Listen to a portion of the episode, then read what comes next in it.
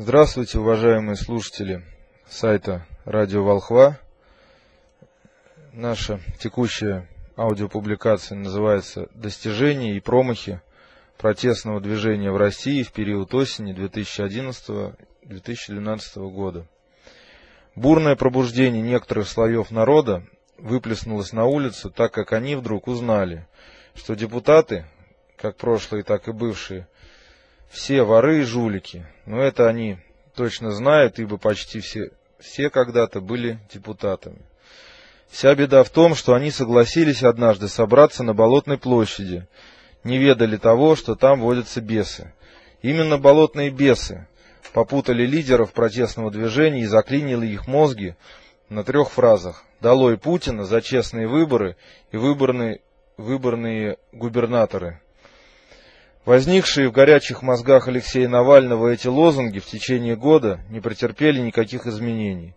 Получается так, что цель, идея протестного движения, тактика и стратегия ведения борьбы застыла на эмбриональном уровне. Подталкиваемые высшими эшелонами власти, лидеры протестного движения не смогли и теперь уже никогда не смогут исправить свои принципиальные первородные иллюзии. Во-первых, потому что все выборы, по какой бы системе они ни проходили, не являются абсолютно честными, хотя и могут быть на видимой поверхности открытыми. Но ведь для сокрытия тайн есть и тайные системы конспирации.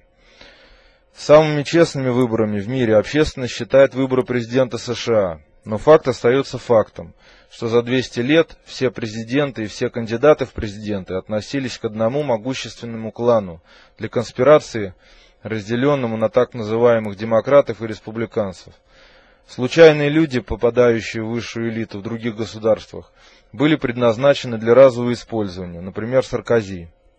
Так что честных выборов современный мир не знает. Попытка деда объяснить, что такое прямое народовластие, была встречена в штыки всем интернет-сообществом, что на фоне протестного движения показало, что человечество страшнее смерти боится прямого народовластия и честных, а не регламентированных выборов лидеров – так что идея честных выборов иллюзорна, утопична и нереализуема, если не предоставить право выбора без бюллетеней и протоколов народным сходам, в которых должны участвовать только производительные элементы общества. Народные массы, которые в принципе должны были по идее протестующих поддержать антипутинское движение, интуитивно, подспудно почувствовали ущербность этого лозунга. Лозунг или заявление, что все депутаты воры и жулики – также абсурден, ибо слово «все» может только означать «все без исключения». У народа возникает вопрос, а кем будут новые лидеры из протестного движения, когда они добьются власти?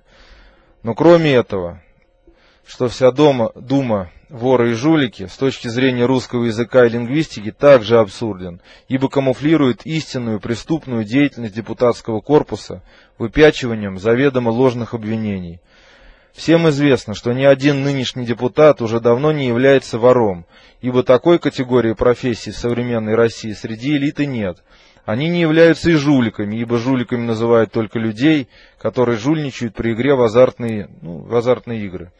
Депутаты не залезают никому в карман, не пользуются крапленными картами, не пользуются компьютерными подсказками, так что это обвинение к ним не относится. Но так называемая оппозиция, Навальный, Удальцов, Пономарев, Лебедев, Немцов, Каспаров и другие, словом не, обол... не обмолвились, что весь депутатский корпус является организацией лоббистского толка, крышующей кланы олигархов, ЖКХ, строительство, промышленность, ТЭК и другие отрасли. Утверждая немыслимые тарифы на то или иное сырье и товар, они заведомо закладывают для себя откаты.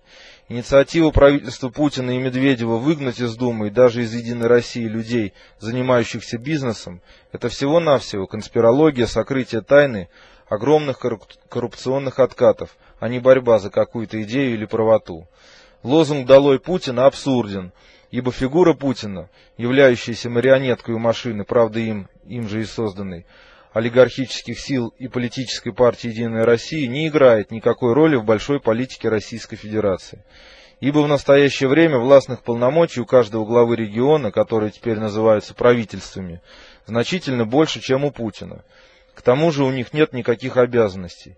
Мы выступаем тоже против Путина, ибо он своей отрицательной энергией сдерживает процесс развития и российского общества, и обретения независимости коренных народов, не препятствует расхищению земель и ресурсов, которые незыблемо по всем международным правам принадлежат коренным народам.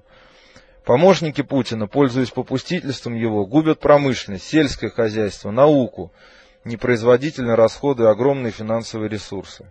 Как президент Путин является преступником, подпадающим под международное право за лишение коренных народов конституционных прав, за нарушение устава Организации Объединенных Наций в части обязательности исполнения резолюций, декларации ООН и других международных законодательных актов. С подачи Путина, окончательно разрушенная в 1996 году легитимность, в 1996 году легитимность государственности и государственной власти России не только не восстанавливается, а наоборот усугубляется. Нам представляется, что выдвинувшиеся из ниоткуда лидеры протестного движения Навальный, Удальцов и Лебедев являются продуктом хорошо законспирированного проекта Кремля для достижения политических целей, выдвигаемых элитой Единой России и мировых центров атлантизма. Если бы нас спросили, как надо исправить вектор народившегося народного недовольства, мы бы ответили, во-первых, должна быть сформулирована и доведена до сознания большинства людей общенациональная идея, в которой на первом месте должен стоять вопрос, кем будут граждане России в новой жизни – заключенными, должниками банков, паразитирующей чиновничьей ратью, ратью многочисленных пар партийно-чиновничьих структур или обществом творцов, производителей и тружеников. К сожалению, все разговоры о новой национальной идее в практической деятельности скатываются к увеличению партийно-чиновничьего аппарата, властных репрессивных структур и совершенствованию тюрем. К сожалению же, превалируют в идеях элементы конспирологии в области паразитирования. Наш исторический опыт показывает, что ни одна так называемая система западной демократии не может прижиться на российских землях до тех пор, пока не будет уничтожен генетический фонд коренных народов. И именно на эту цель уничтожения коренных народов направляются в последнее время основные усилия так называемой партии власти, а по-нашему оккупационной власти. С подачи Единой России, примыкающих к ней опорных слоев населения, черпающих людские резервы из Казаки и Хазарии, Республик Кавказа, и сионистского национализма, которые как раз и стремятся разорвать Россию на отдельные изолированные друг от дружки удельные княжества.